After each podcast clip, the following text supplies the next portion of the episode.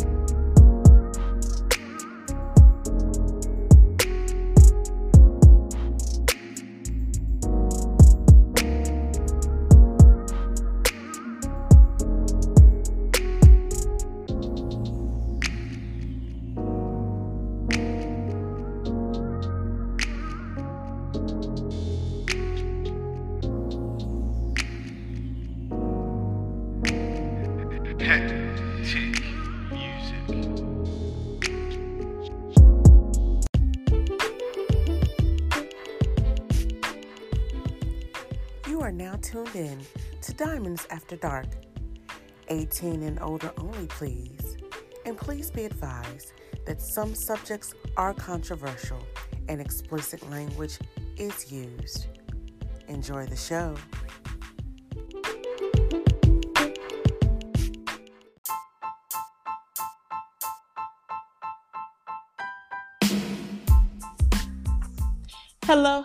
Hello, and welcome to Diamonds After Dark, Brown Liquor Talks. I am your host, Untain, and I am joined by my lovely co-host, Miss Timeless V. V, how are you doing this evening? I am doing good. I'm actually really excited for the show and really excited for the topic because let me tell you. Let's get into it. She ready. She got her brown liquor. I got my brown liquor. Well, I got a little water because I already been drinking a little bit. So I got some water right now. But so I need to make sure I tone my tongue because balance. Yeah, and last show I was off the chain, so I'm gonna be good this show. I'm gonna be good. Yeah, all right. I'll be good this show. But you guys, before we kick it off, as always, we gotta, hit y'all with the particulars. And Diamonds After Dark is sponsored by Untamed Publishing. Allow us to help you unlock your unlimited writing potential. If you are an aspiring, new, or even seasoned author, head over to www.untamedpublishing.net, where there are a variety of services that are offered for your literary journey. Again, that is www.untamedpublishing.net. Also, you guys, make sure you tune in on tomorrow night.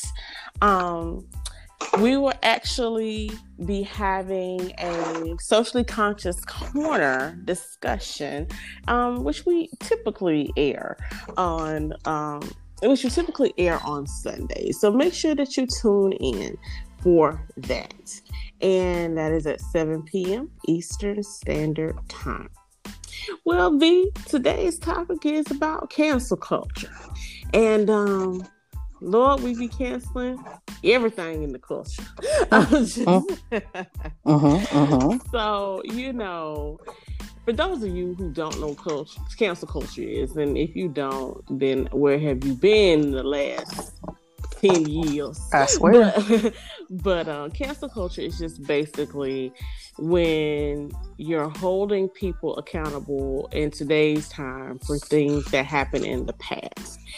And so we just want to get into that. What do you think about cancel culture? Do you think it's necessary? When do you think it's warranted? When you don't, if you do think it's warranted, why?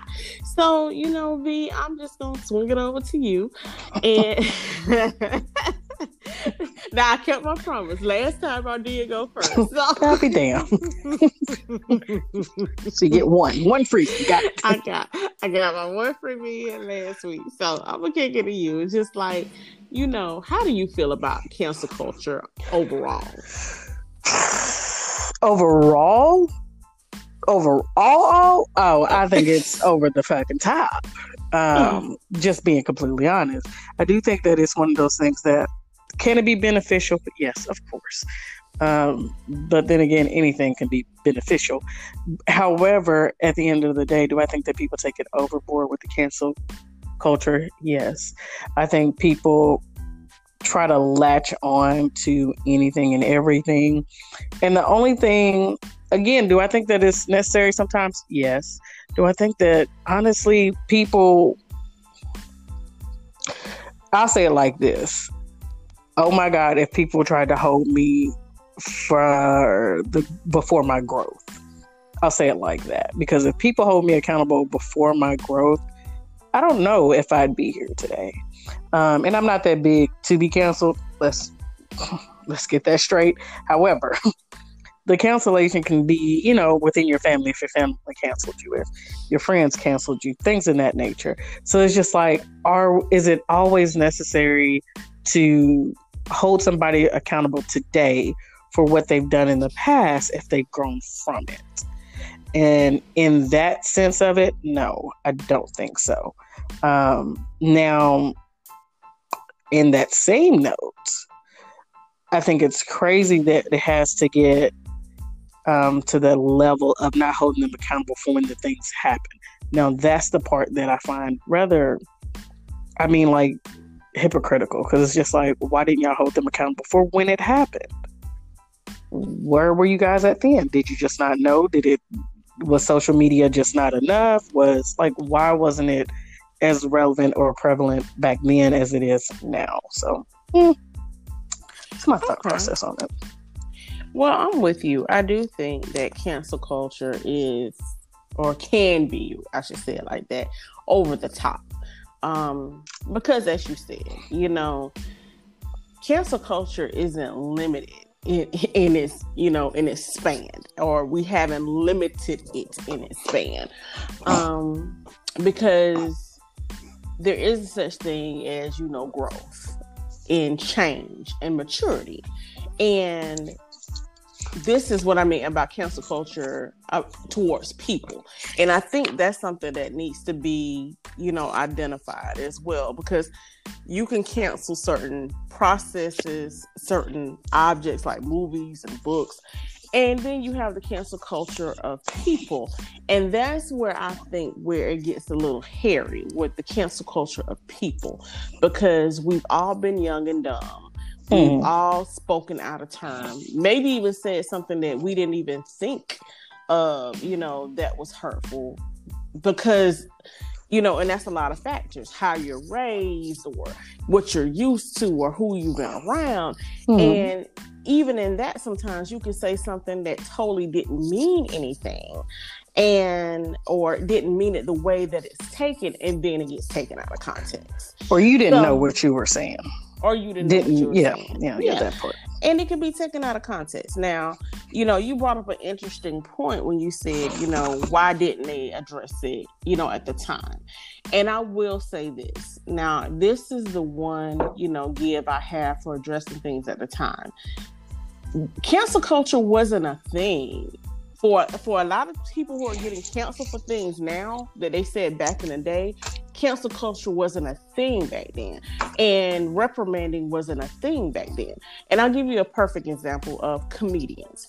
There are certain things that comedians said in the 90s, and I'll stick with the 90s, even the 80s, 80s, 70s, 90s, that would today... they would just literally be blackballed from the industry for saying.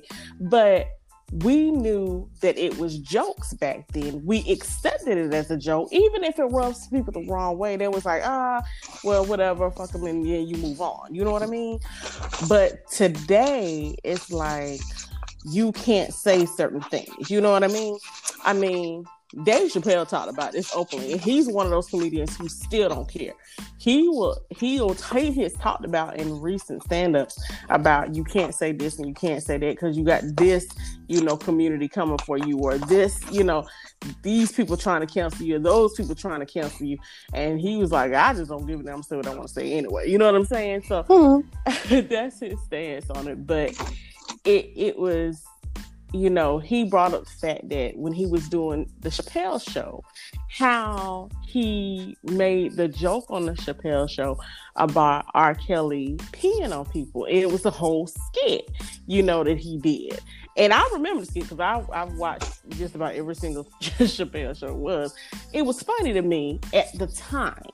This is, you know, before they really started pressing down on R. Kelly about these charges and actually arrested him and sentenced him. So at the time when he did it was funny because I accepted it as a joke because that's Dave Chappelle and he's a comedian. It's his job. But can you imagine in 2020 or 2021 him doing that skit from the Chappelle Show? Like, it would be a totally different reaction. Well, here's my only thing about that. Even if he done it then and he did it now, when he done it then, it didn't make it any less true. And that's the point. And it's like, you know, it was still true and it was still relevant, but I just think people's reactions to it was just different then. Now, should he have been arrested back now? We're going to talk about the legalities of it. Oh, yeah. I'm just saying. He should have been arrested back then. He should have been arrested along the way before back then. He should have been arrested the first time this thing ever came up. For sure. I mean, I'm telling on my age, but me and Aaliyah are the same age. So if she was still alive, and I would be the same age. And I know for myself. And this is why I say cancel culture. As a 15-year-old, when the rumor broke about him and Aaliyah's inappropriate relationship at 15, I was like ready to high five her because R. Kelly was, you know, the shit back then for us. It was it. He was a celebrity. He was hot. You was a teenager. You wasn't thinking about the fact that this was a whole grown man. My 15-year-old mind did not comprehend that. I was like, oh my God, she's with R. Kelly. Now, you know, as an older woman with children, I'm like, oh my God. He was with R. Kelly at 15. But as a child, I thought as a child. As an adult, I think it's one. So I blame the adults in that situation. Him, the parents, the law, you know, who knew some better to say, this ain't right, this is against the law, and you need to get locked up. But because of who he was, he didn't. And then let's just be honest. He didn't catch a lot of flack, and a lot of people didn't catch a lot of flack because social media was not heavy or present until late 2000s. So people didn't read newspapers? Nope. Well, I'm going to say it like this. That kind of stuff wasn't in your newspaper. You know, not your local one, that's for sure. Not your local newspaper. And the shows that did highlight celebrities always highlighted them in the best lights.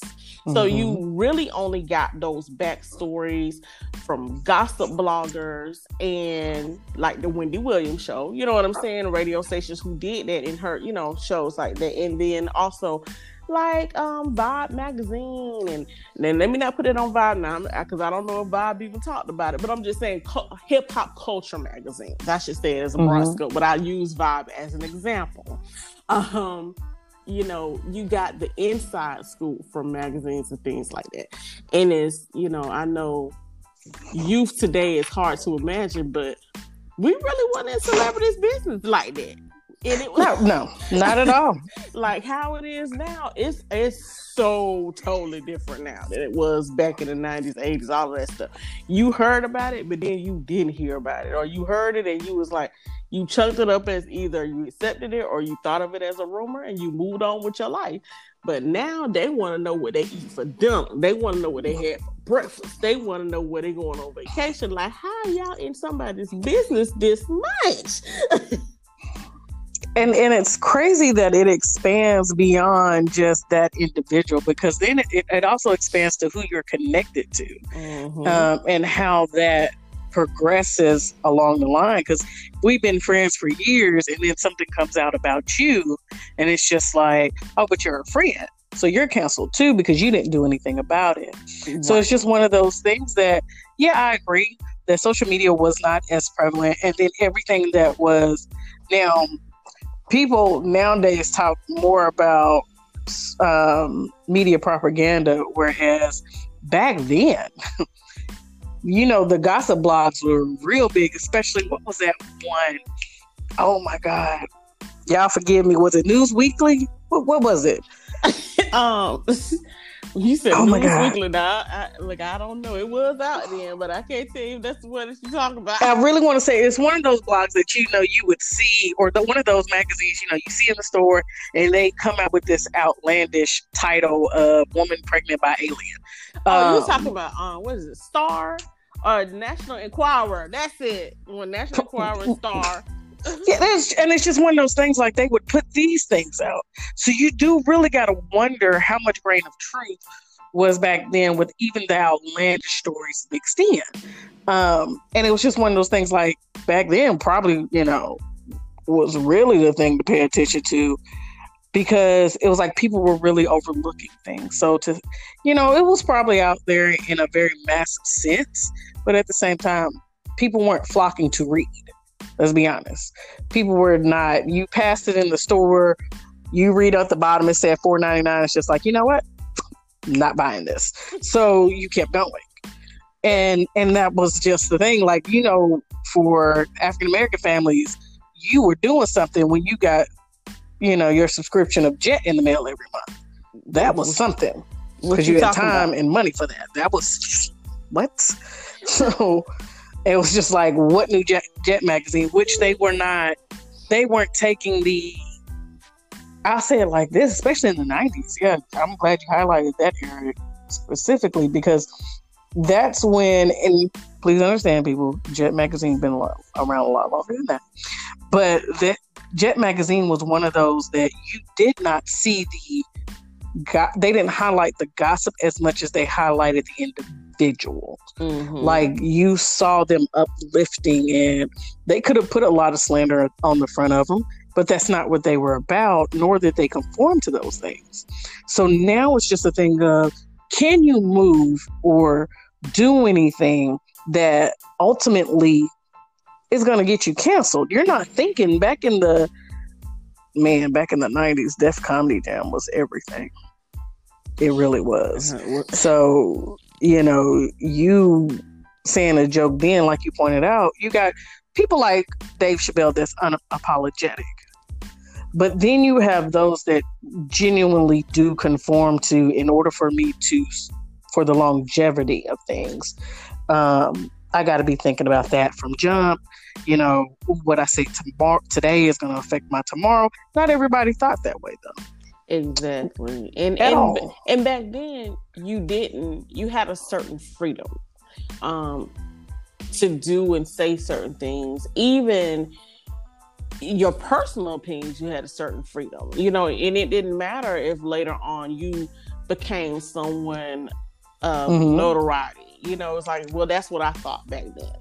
So now you have people who, they said a joke back in 1992, and in 2021, somebody done found the magazine clipping that had the joke in it, and you want to bring it up, but they done found the TV show clipping where you said this, and it's like, you got to apologize, and you have to be like, well, I didn't think that. I was ignorant then. I was ignorant. Yeah, I was ignorant then. I was just telling jokes, and you have to do an over explanation of those things. And even if you did feel that way, you might not feel that way 30 years later. You know what I'm saying? You just, things come with a different type of acceptance, you know, and we don't allow people the opportunity to grow. Now, in my opinion, here is where I think we get it wrong. I feel that if someone has said something and it's been that many years ago, if their behaviors and their actions don't show what they said back then, you know, if you want to address it, but don't address it to the point that you're trying to cancel the person. Just let them explain it and move forward and move on. Or not, I would prefer not. Well, when they can to explain it. When you know, it's like, and I would prefer not, because it was back then, so whatever. You know what I'm saying? But if they said something, you know, that was horrendously offensive back then, and they've shown the same attitude, the same, you know, spoken the same language since then, Then that's when it becomes, okay, we need to counsel you because you felt like that 30 years ago and you still feel like this today. You know, that just means that you're, and when I say that, when I say horrendously offensive, I'm talking about, you know, actually towards other people, racism, homophobia, things like that, you know. So if you said something or did something horrendously offensive years ago, but your actions and your words still align with that thought process, then I don't mind you getting canceled because you haven't changed. Okay, but then, you know, y'all know I like playing devil's advocate, so that's just one of those things that, you know, we'll save that for another time, because I'm just like, are you really changed, or are you seeing what's more lucrative at this point? Upon which, do they have every right at that point to cancel you?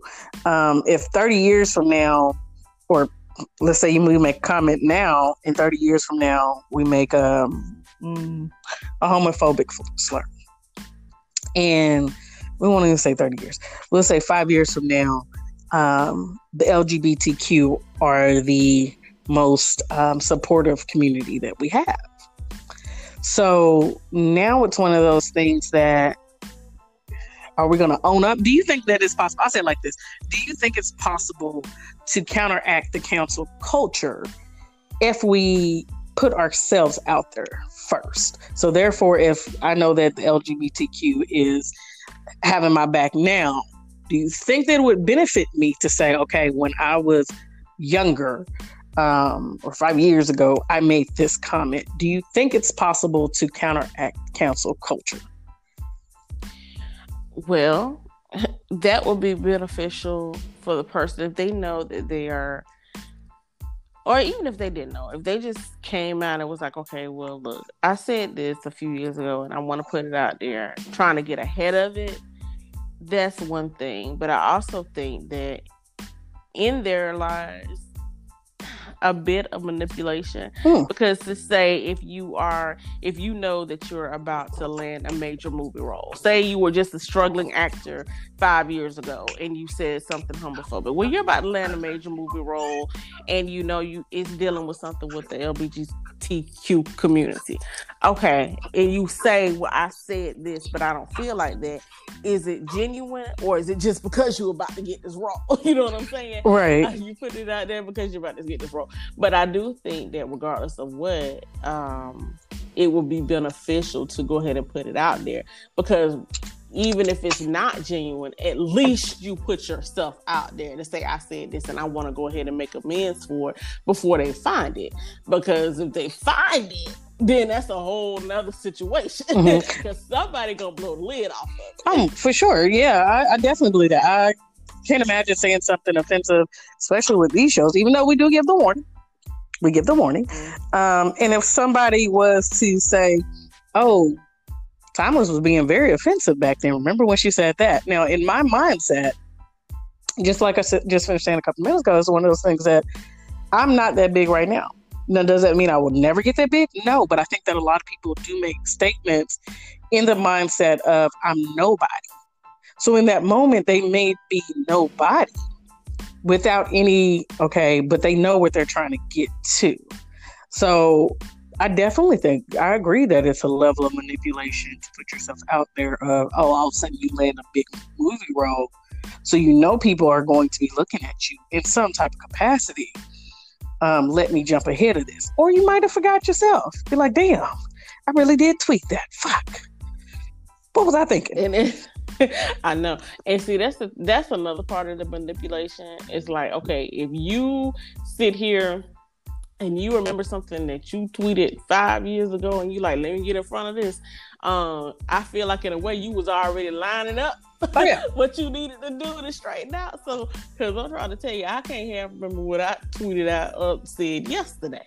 So, for me to try to remember something from 5 years ago and actively do so,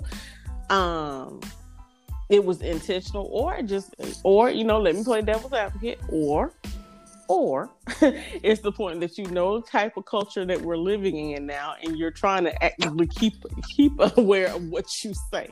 But even if that's the case, if you're trying to actively keep aware of what you say, then it would just be beneficial for you not to say certain things, you know, and be having awareness of that, especially if you're trying to be a person. And like you said, if you're a nobody and then you're trying to get into the limelight, now you could be a nobody and just jump into the limelight for some of the stuff you said, because... And I think that's what, you know, it's so many parameters to this when we say we're canceling people, because there are people who are still who people would consider their no one, who get Twitter famous suddenly because they said something and it took flight. You know what I'm saying? And the perfect example of that on the Get Caught Up podcast, I interviewed an author who she's Jordanian American. Oh yes, so yes, yes. Still a minority. Yes, and I love that. And, I'm sorry. She, oh no, you fine.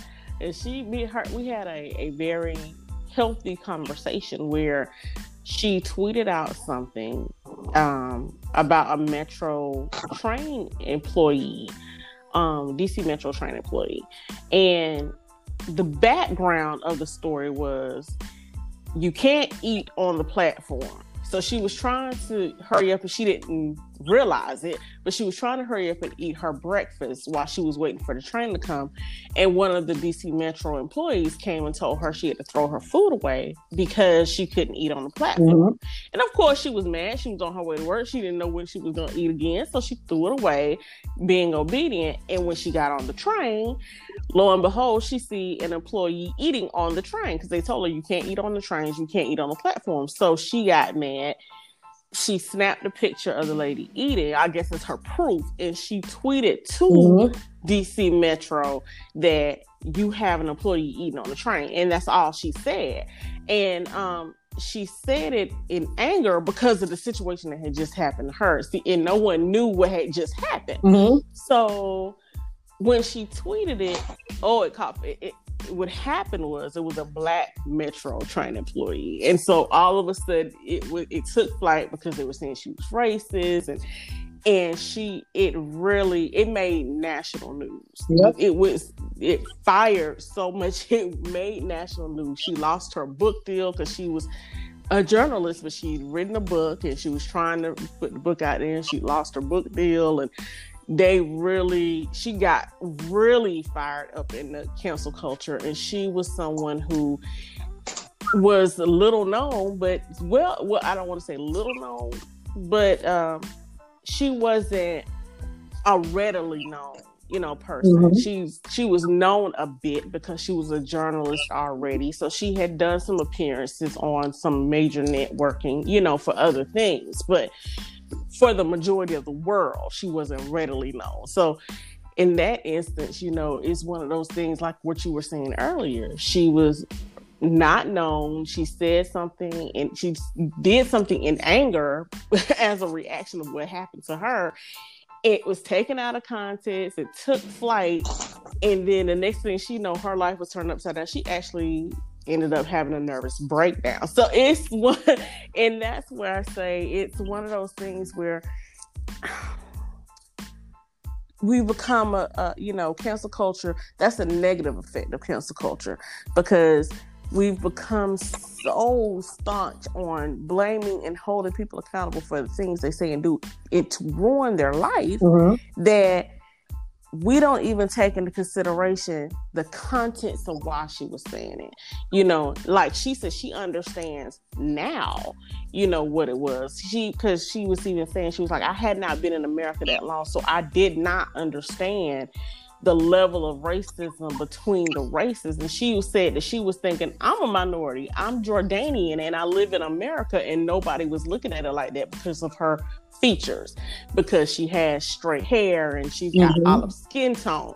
So, you know, she doesn't align with what people would consider, you know, black culture, just more, yeah, you might be minority, but in America, it doesn't matter. Sometimes it is really, and I explained this to her, sometimes it's really just black America, minorities, other minorities, and then white America.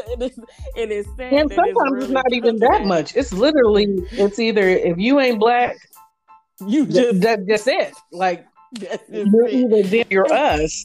And that's the standpoint that a lot of people do take. I heard that episode and I was so in awe of it because I was like, wow. If people understood, and I think some people do, I think they just choose to use it for ignorant stuff. But that right there is a prime example of the power. When people come together, what difference it can make. But then also understanding how our actions long-term. Because when she posted that picture, she didn't add a lot of context to it. Mm. So it was it was definitely one of those things that I'm not saying that I know that she knows it could have been handled differently. But the overall point being though, is that again, it speaks to the overall propaganda of social media and how we can add our own content to just a picture. So therefore the context in which it was actually presented or should have been presented in is completely different. So it was one of those things like, I couldn't imagine being in her shoes because I know people that have taken their life for less, you know?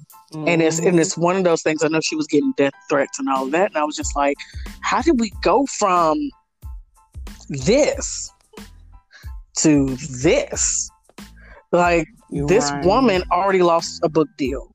This woman, and it don't take much to get somebody to drop you, especially if it's a big company that's backing you, because boom, they're finna target that. We've seen people do that with racist comments being made, where they'll find out where you work, and boom, you're wondering why you got fired. You know, so it's just one of those things that, in that sense, that was very powerful. But then again, it's like if we take somebody who had a healthy following, or a healthy image. I think healthy following would be the right word for that. Who had a healthy following, and we are able to get their life turned upside down in a major way because we chose to all come together and be offended at once and sit there and say, "Oh yeah, no, you're right. You didn't like that. I didn't like that either. Oh, is that the con? Is that what that means? You know what? Let's go. Let's get after her." Nobody knew this woman. Nobody knew the woman that she was taking the picture of. Mm. But it was just so crazy to me, and I'm like, but where is that woman today? Where is the woman, the metro worker? And I saw that allegedly she had gotten fired. Allegedly. Mm-hmm. And it was just one of those things that, did her actions get her fired? This one little picture, in retrospect, turn this one worker who probably had dependent on her job, the way it turned up her life, was it really a balanced justice, I guess? So it's just, I don't know, cancel culture is one thing, but that's when you can defend yourself. Yeah, and it's like... in that scenario, particular scenario, there was really no winners because, you know, at the end of the day, and I'm playing a bit of devil's advocate for the writer on this. You know, she could have handled it better, should have handled it differently, but I can imagine, you know, because I've done it too, and we've all done it, like. Someone ticks you off and you might go to Twitter or Facebook and you say something, you know, about it because you're mad. You know what I mean?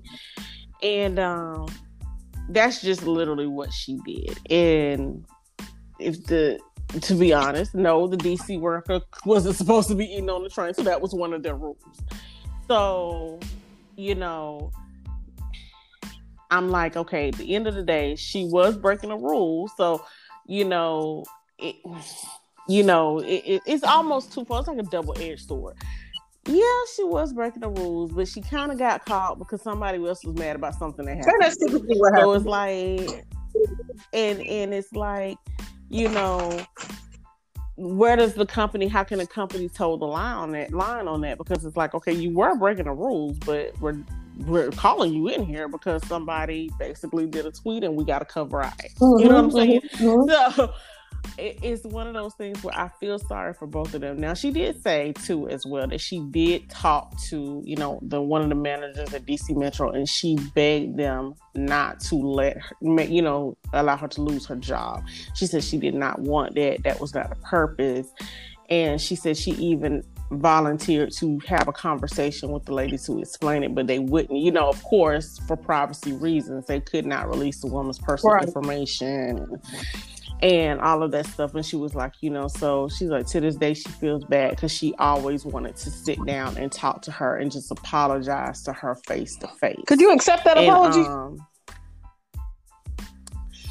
Oh, okay. Never mind. Moving on. You know what? Hold on. No, but that's a good question. Hold on. That is a really good question. So what we're going to do right quick is take a break. And when we come back, I want to get into that because... No, you raised a very good point. So when we come back, we're going to get into that.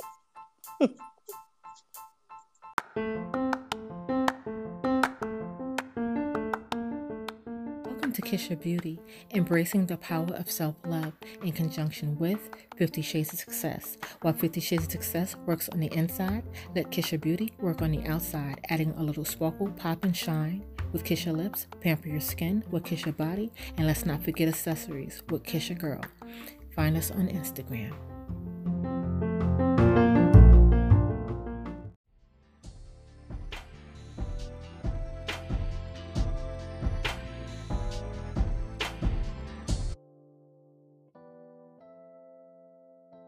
Hey everybody, join me, poet and author Kiana Denae, on my podcast, Noteworthy, a poetry podcast for the poets, where you'll hear my original poetry and poetry from other amazing poets as well, because I truly believe all poets are worthy. Go follow the podcast on Instagram at Noteworthy Poetry, and you'll be the first to know whenever there's a new episode. While you're there, follow me too, at Kiana_Denae. So tune in today.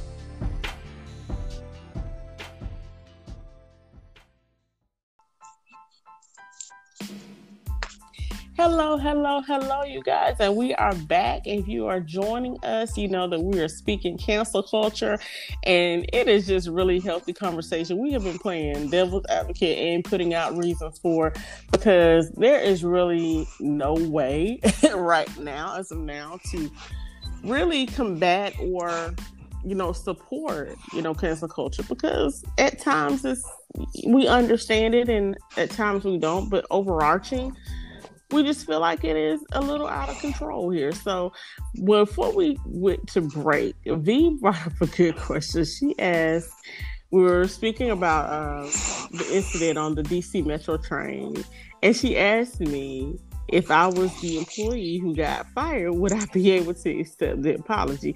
And I took a deep pause, because then I had to really put myself into the lady's position, you know, and I'm being honest, I think that I would eventually have accepted her apology. I don't think that I would have been able to do it at that time. Because at that time, even though I was in the wrong, she did something spiteful that caused me to not be able to provide for myself and my family. So, which is the bigger deal. Even though I know that she lost a lot too and suffered a lot, I think that it would have taken me a minute to come to terms. Eventually, I probably would have, you know, accepted it. But I don't think that immediately after the incident happened that I could have accepted it from her then. I wouldn't have been in a place or a space where I could. And that's okay too, because sometimes you need a minute. Oh, for sure. Yeah. No, you gotta don't look. Don't throw stones at me, and then sit there and say, "I'm sorry, you're hurt," because, honey, you will two-piece in a biscuit, let me tell you. Because that's definitely one of those things that, wow, do we give people the opportunity to apologize? And at the same time, are we receptive? And it's one of those things that because you call somebody out, and I've seen this a lot, especially with the cancel culture, that somebody comes back and says, I'm sorry. Well, at this point, they're like, no, don't apologize now. You said it. Okay, but what do you want them to do? Either you want them to acknowledge that they messed up, grew from it, or you just felt like having a fucked up day and saying, oh, okay, there's no going back from it. It's that you were just celebrating this individual. So, but in that retrospect, I do want to ask you something. So, you know, the most current thing about the cancel culture is Dr. Seuss. Wow. So let's get into it, because this right here highlights, and audience, y'all know I don't mind putting myself on blast. Let's be clear. Do you think people are offended now because they're more knowledgeable, or do you think that's hurting more? Because I'm going to be honest, I didn't know that Dr. Seuss was racist. I didn't understand until, you know, everything started coming out. I was like, wait a minute, what? Is that what that means? Well, shit. Huh, let me dive a little bit more into this. Well, I think it's because it's more knowledgeable. And here is where I, because I'm with you. I was a kid. Hell, I didn't put stock in that. So I didn't know, my kids the books. You know? And thank you. Like, I was a kid and I didn't put stock into it. And to be honest with you, I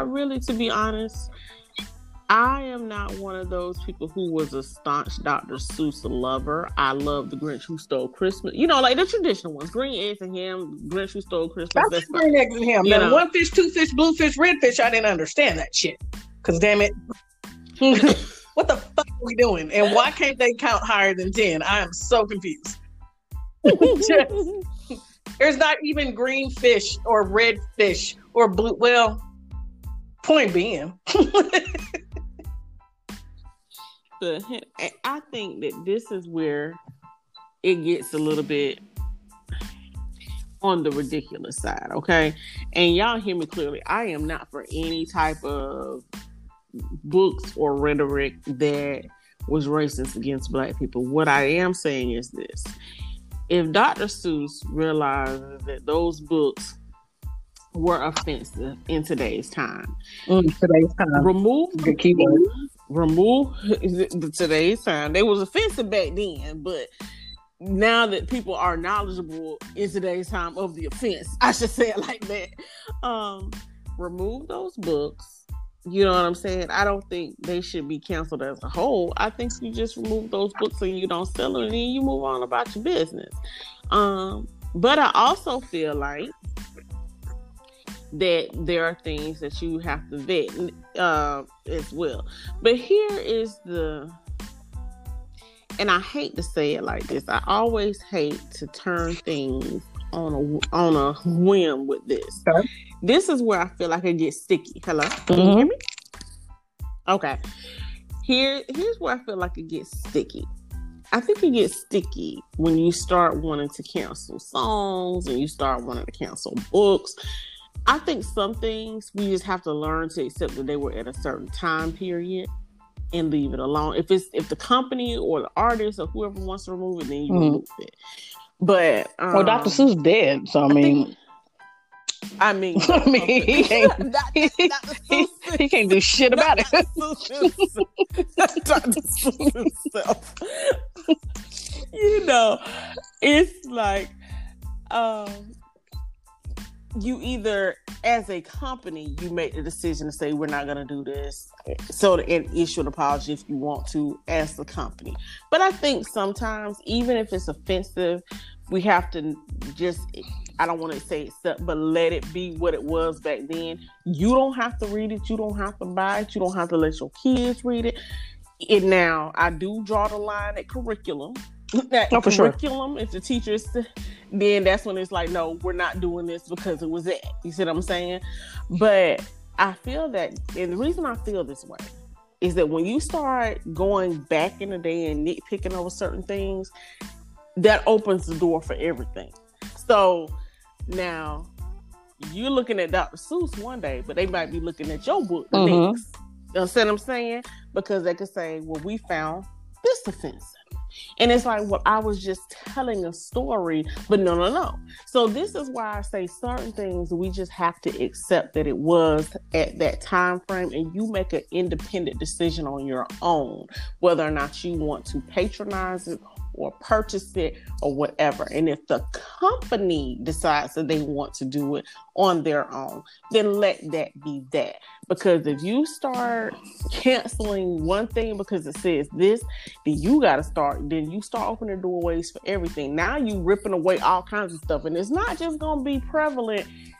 Understand? And I'm putting this out here for Black people as well. It's not just going to be prevalent for just what y'all feel white people are offensive to, or it's going to be something with some things with Black people, because it's going to be be looked at as, if you can be and this is the thing about cancel culture.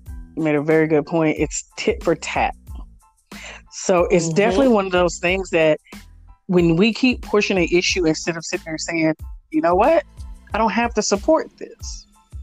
I don't have to be XYZ. I don't have to expose my kids to whatever. So here's my thing.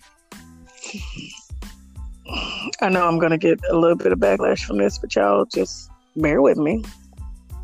Just hear me out. You've got individuals like JFK. Hear me out. Wait a minute. JFK.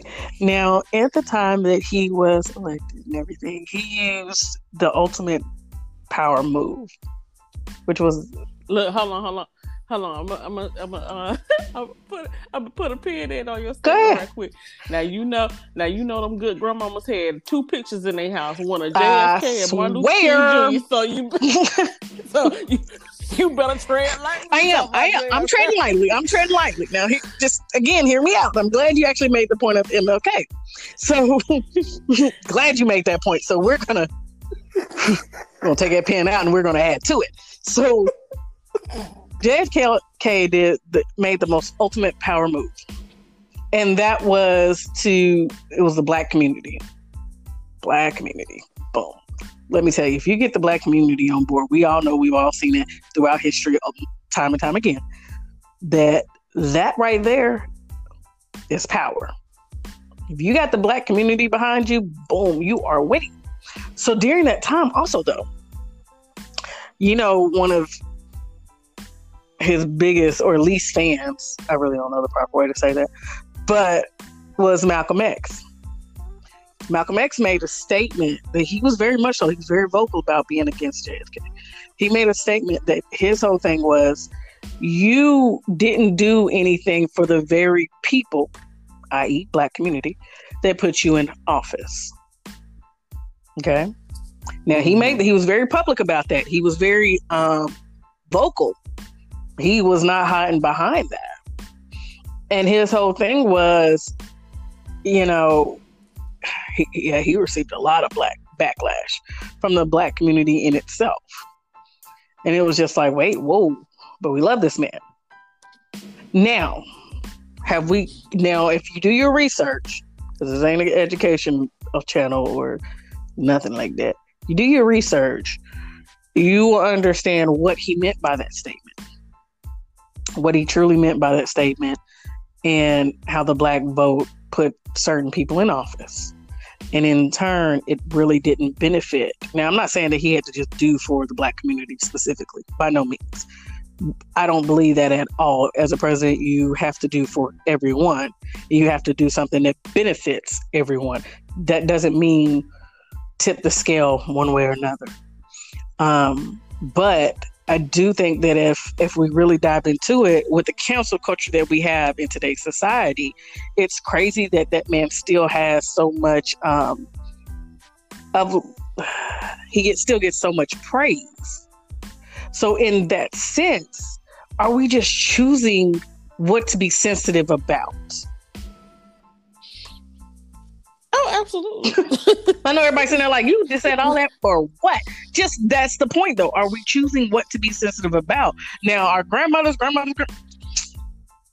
honey, they ain't changing. But the point being, though, is are we choosing what to be sensitive about because it doesn't align with our views at the time? Because it doesn't align with your lifestyle or your thought process. Absolutely we are. Because I'm going to take a deep breath when I get ready to say it, but I'm about to blow the lid off a certain topic. I really am. So I'm going to apologize ahead of time and just tell y'all to please hear me with your heart. Before I go here. What the hell you about to say? Should I be on this call? Wait a minute. She like, wait a minute, hold on. This is about to be Diamond. Right. Shit. Does this Diamond have to jump the hell off? We'll talk about that later. Because, baby. Okay. She said, what you about to say? I have always said this, and so I'm going to be very firm in saying it today. I know that the LGBTQ community has been discriminated against. I know that they still are, and I know that they fight for those rights, and they have every right to, because you should be treated equally regardless of who you are and your lifestyle. I am in agreement with that. Over recent years, what has become somewhat irritating to me is that the fight began for a fight of equality and a fight for them to be accepted for who they are and how they want to live. And that's fine. That's exactly what you should be fighting for. Over time, there have become instances where the fight has turned into, not only do I want equality and for you to just let me live my life, but you have to agree with my lifestyle. And that's where I have a problem. No one has to agree with what you do or who you are, you know, because you have people who still believe as Christians that this is a choice. You don't have a right to tell them that they can't feel that you're living this life for a choice. What you have the right to say is, regardless of how you feel, you don't have the right to mistreat me. You don't have the right to intervene with how I live, which is true. But the same way you don't want someone mistreating you or interfering with your life, you can't turn around and then do that to somebody else. Because telling them that they're wrong for thinking that this is a choice is the same thing as them telling you that your choice is wrong. You see what I'm saying? It's like a double-edged sword. And, you know, I have, you know, that's just for instance, when they were doing the cancel culture over Chick-fil-A. Chick-fil-A is a Christian company. They never said that they would not serve the LGBTQ community. They never said that they weren't open to having them work there, eat there, all of that stuff. All they said was, we're a Christian company and we believe in Christian values. And so it became a cancel culture where Christianity in itself states that they don't believe in homosexuality. But they didn't say, they said we might not believe in it, but hey, we welcome you guys with open arms. We're not going to discriminate against you and all of that stuff. And that's what the fight was supposed to be for. It's not supposed to be to get Chick-fil-A not to embrace their Christianity. What I'm saying? It's, you know, and that's where this is sometimes takes a turn for me.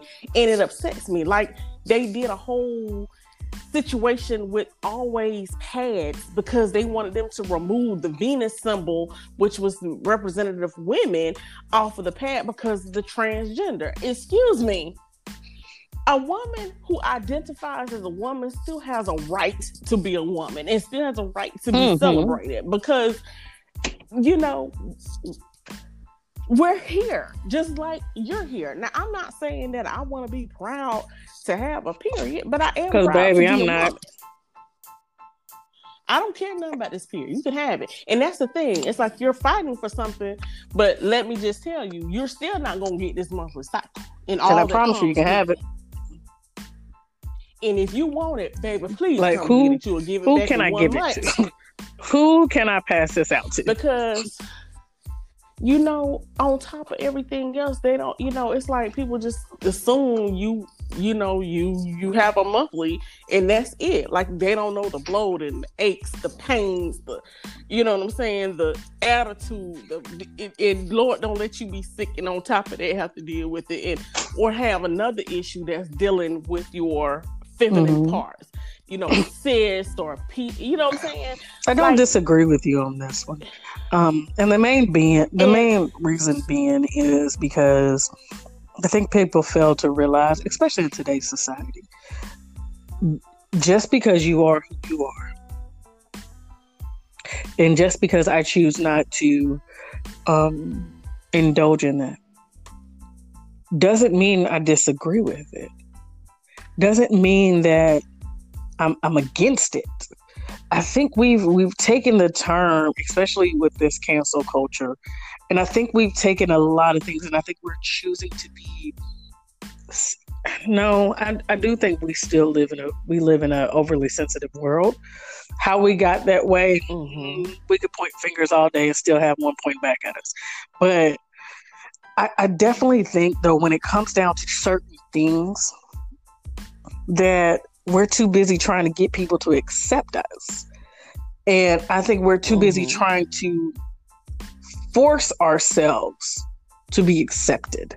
And that's in all cultures. That's in all walks of life. I think we're so busy trying to force people to accept us. Yes, you're here. You're not going nowhere. We get it. Boom. You're not going nowhere.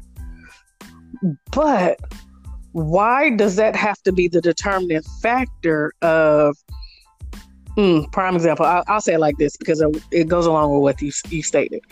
I was watching, it was something on Instagram, it was a TikTok, and it was about being super straight. They came up with this new term of being super straight because somebody found it offensive or calls them transphobic because they said that they're not attracted to a transgender woman. Transgender woman. And so their whole thing was, I'm not she's not a woman. You know, it's my choice. At the end of the day, you know, whatever. So they was like, you're transphobic. So their thing was, well, then we're going to make the term super straight. What that means is, it's not that I'm against whatever is going on. It's just that I am solely attracted to naturally born XYZs, man and woman. And they came up with a black and orange flag too. I was like, wow. So somebody made a response to this and was like, you're trying to oppress and come up with, and I was like, are we really taking the terminology and choosing to be offensive towards anything that comes out? Because I was like, damn. So you mean to tell me that if I am with my man walking down the street and be like, oh, baby, she's cute. Or he says, she looks good. And I agree. So I automatically get the side eye because I'm not labeled to be super strict. That sounds so stupid. I can't say that shit. So I can't say that dumb shit. But can you just imagine? I want you to think now. That sounds like the dumbest thing in the world. And yet, it's really a thing. But can you just for a second think of how they even got there? It's a shame that they even had to get to that point. I think it started as simple as being labels of boy and girl. I think it started just that simple. Something that everybody wants to be so adamant that don't call me a he, don't call me a she, but then we still want to be identified in a manner that separates us. It's so crazy. Yeah. And that's the thing that really, you know, it was so bothersome. And I'm going, wait a minute. You know, it's like, okay, you can be who you are without infringing on what somebody else is. To sit here and try to sit here and eliminate men who identify as men and women who identify as women. You know what I'm saying? And I mean, when I say men who are naturally born men who identify as men and naturally born women who identify as women, to try to take away the things that identify them and signify them is not a part of your plight. You know what I'm saying? Stick to what you were fighting for your there you go. And right there. For yourself. Nobody's saying that you have to head the war on XYZ. Nobody's saying that you have to ensure that this is what's to go on, or I have to speak for everybody, because everybody may not feel the same way that you do. And my whole thing is, again, the level that it has shot to with this whole thing is absolutely fucking ridiculous. That's like me sitting there going out and buying men's clothes, or everybody knows I love men's sweatpants. Why? Because they got pockets. Shit. Now, swear. and at this point, I'm starting to buy men's skinny jeans, because why? They got deep pockets. I don't let me get on a whole tangent about that because it makes me mad. I'm like, what the fuck can I put in my pocket? Nothing. But at the end of the day, somebody's going to look at me, and it's so crazy. In the same way that a lot of individuals don't want to be labeled, somebody will look at me and be like, either she's gay, lesbian, whatever, or really that's it. Nobody stops and thinks, damn, maybe she just liked those pants. Maybe we got pockets now. I don't know what it is with women that work out or whatever, that apparently a lot of women just came together and was like, we don't want pockets. It's fine. We got a purse. I don't like carrying a purse. Why? Because I know I'm going to leave that motherfucker somewhere. You know what, honey? I'm with you on that, because I love me some pockets, honey. I be so mad when that's something that needs to be canceled. No pocket shit. No pocket pants. Cancel that shit. Put some damn... Put some pockets on these damn pants. Make them deep, damn it. Shit. Because sometimes I always want to throw my lip gloss and my cell phone in this little good pocket and go on by my bed. I swear, now I got my phone in my back pocket, and that motherfucker's halfway out, because, you know, phones are big as shit nowadays, and it's just like, everybody's going to see my text message any fucking way. So what are we doing? Okay. Sorry. Look, we're yeah, I know. So we talk about jean pants pockets, but that's that was relevant too. That was cancel that. That's what we did. Cancel that. You know, here's the thing. Nobody. At the end of it all, with the cancel culture, all right. The end of the all, I think we all need to realize that everybody does make mistakes, and that everybody has. Yes, I'm not saying that they shouldn't be held accountable for their actions, no matter the timing. However, I am saying that we have to take into account where they were, where they're at, and what is this ultimately doing? Y'all are counseling people that, what is that doing? Who the hell are they influencing? What is this going to do overall? What is this going to change? Hell, they didn't counsel Just Hilarious 1,001 damn times. She's a comedian. Yeah, she is. And I'm going to tell you like this. I think that we all need to come to an understanding that people are going to say some stuff that they don't mean, or they're going to slip up and say some stuff, you know, that they said in anger or in ignorance. And you just have to give that person the room and the ability to grow and to learn and to make mistakes. Now, certain things are the mistakes, and that's where I feel that the cancel may need to be looked into.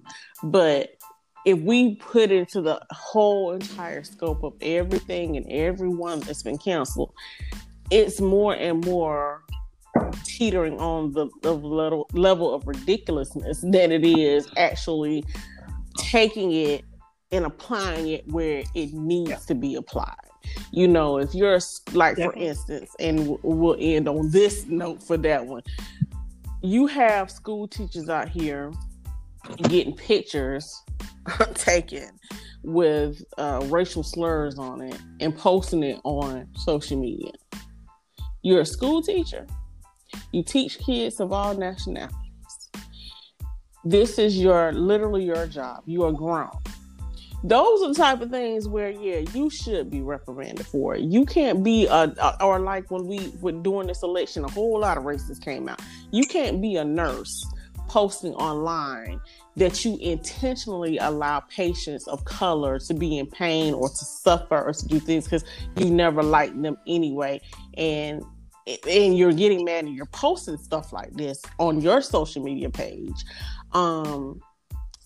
because of what was happening with the election. Because that happened a few times.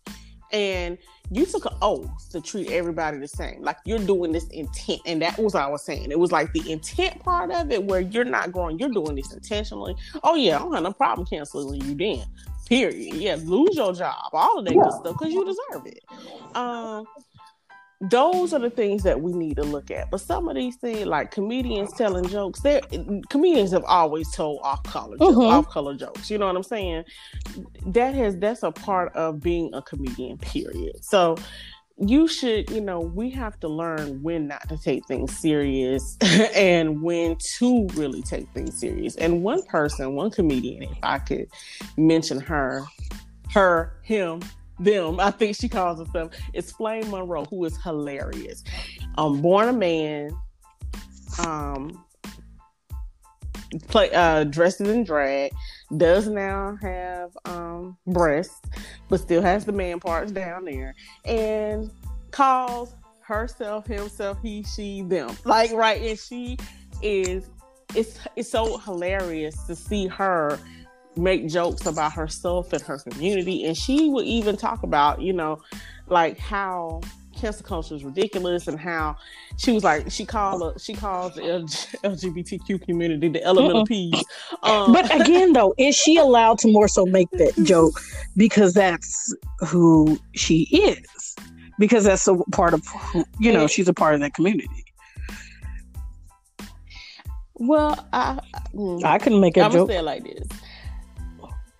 I can make it too, and I feel like that we all in fun should be able to, if you're a comedian, you know what I'm saying, should be able to have that ability, because comedians have jokes, and let's be clear, black comedians joke on black people. They joke on white people. But let somebody white joke on black Asian people. What's his name? What's that one comedian, the white boy? Married to the...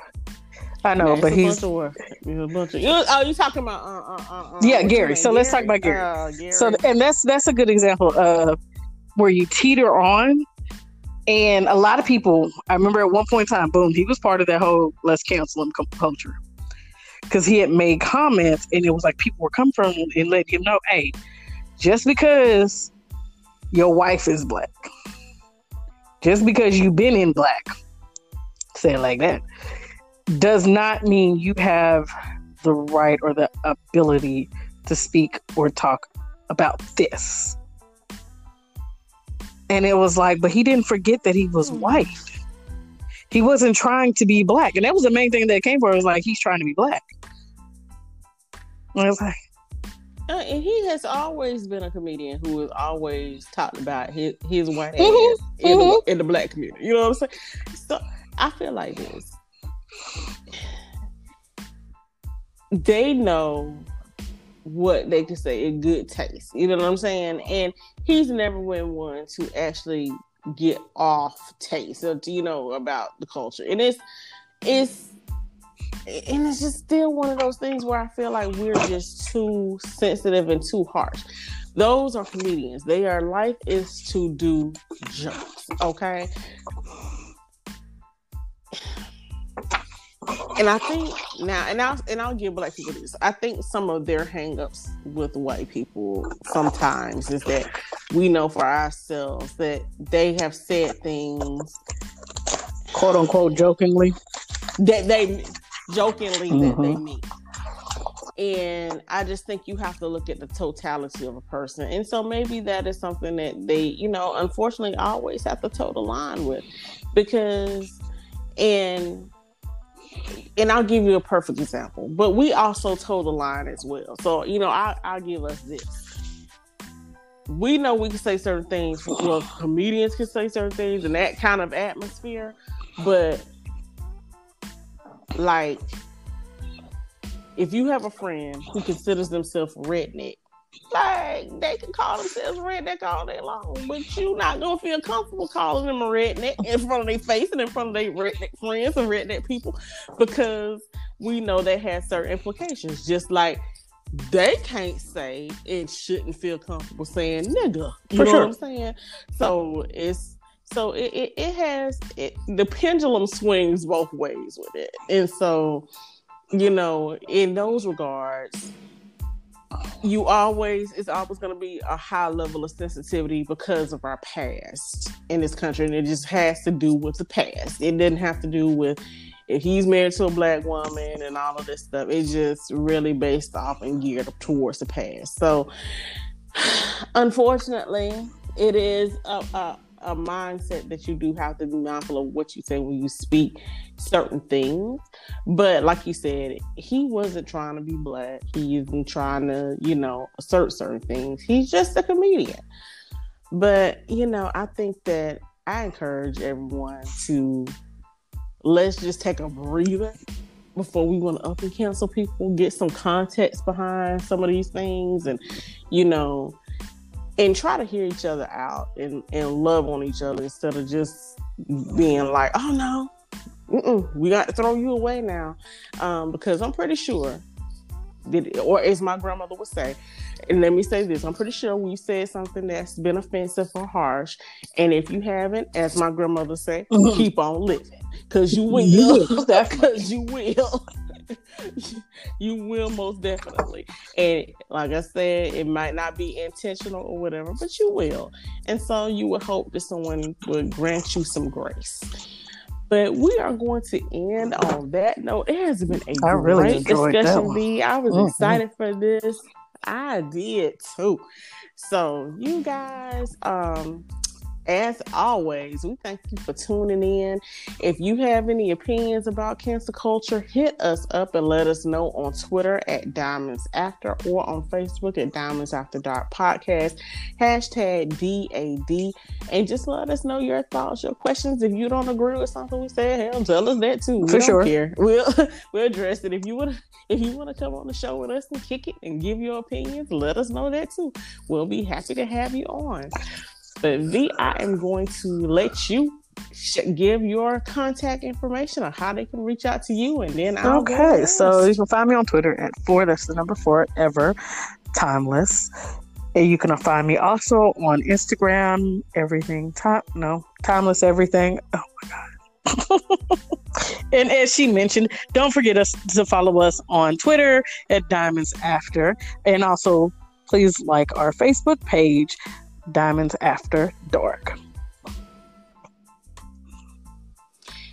All right, and you guys can find me everywhere at Untamed. I am on Facebook, Twitter, Instagram, YouTube, Clubhouse, and TikTok.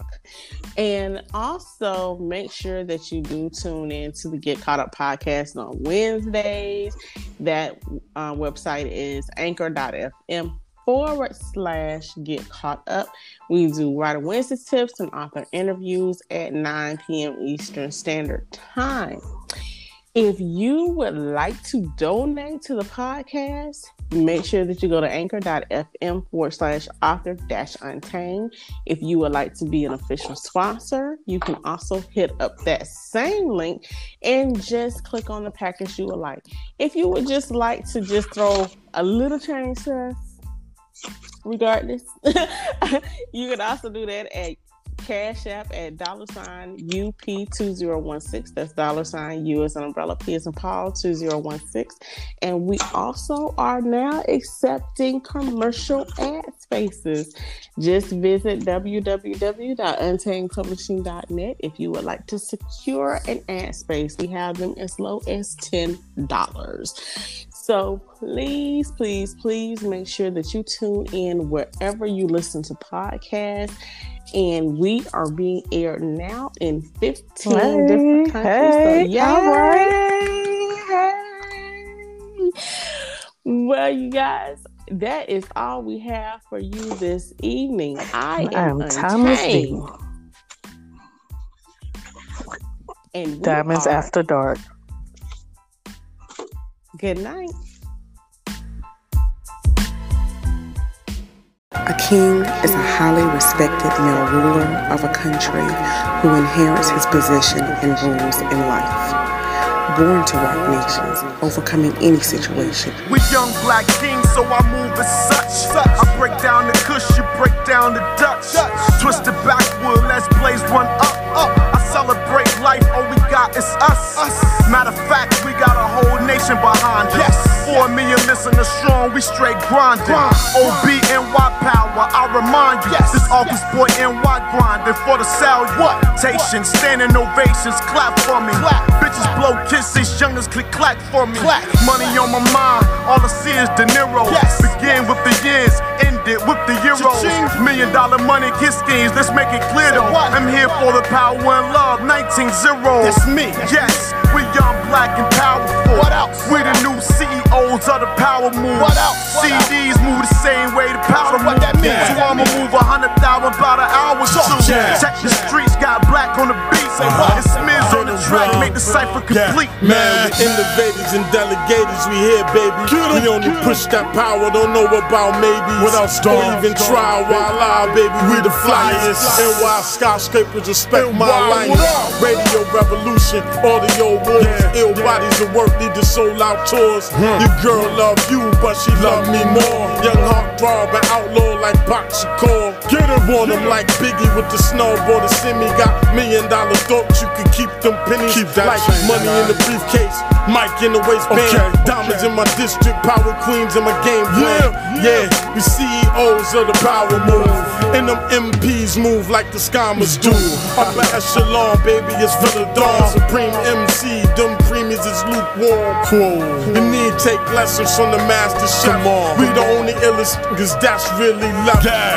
We three kings, ill beings. So move with caution, we move on our balls, biz. Eardrum love, Yo, this is eardrum love, Eardrum love. Eardrum love, Black, I see you, man. Too fly for this. Money Kid, what up? It's that eardrum love. Take notice of the power supernovas. Individually they rule, but together it's a takeover. 1 + 1 + 1 = 3. Pure perfection, a blessed trinity. 3 + 1 gives you 4. Say no more. Add one nation, total domination through this honest creation. Spit fire that moves your body and challenges your mind. The power couldn't be more divine unless it was written in the Holy Scrolls by the Omnipotent. But this unity is no coincidence because they walk in a guided land. Supreme is what they reign, and they wear their iced out crowns high on their heads, always proud, never bitter, only better. The hottest around, top notch trendsetters. More than just a hook and a verse, generating power throughout this network universe and always leaving room for the queens to roam through. Built off power and respect, you won't ever forget and can never neglect the kings in the nation of power, ordained from the most high above. Sit back, relax, and let your head nod to this eardrum.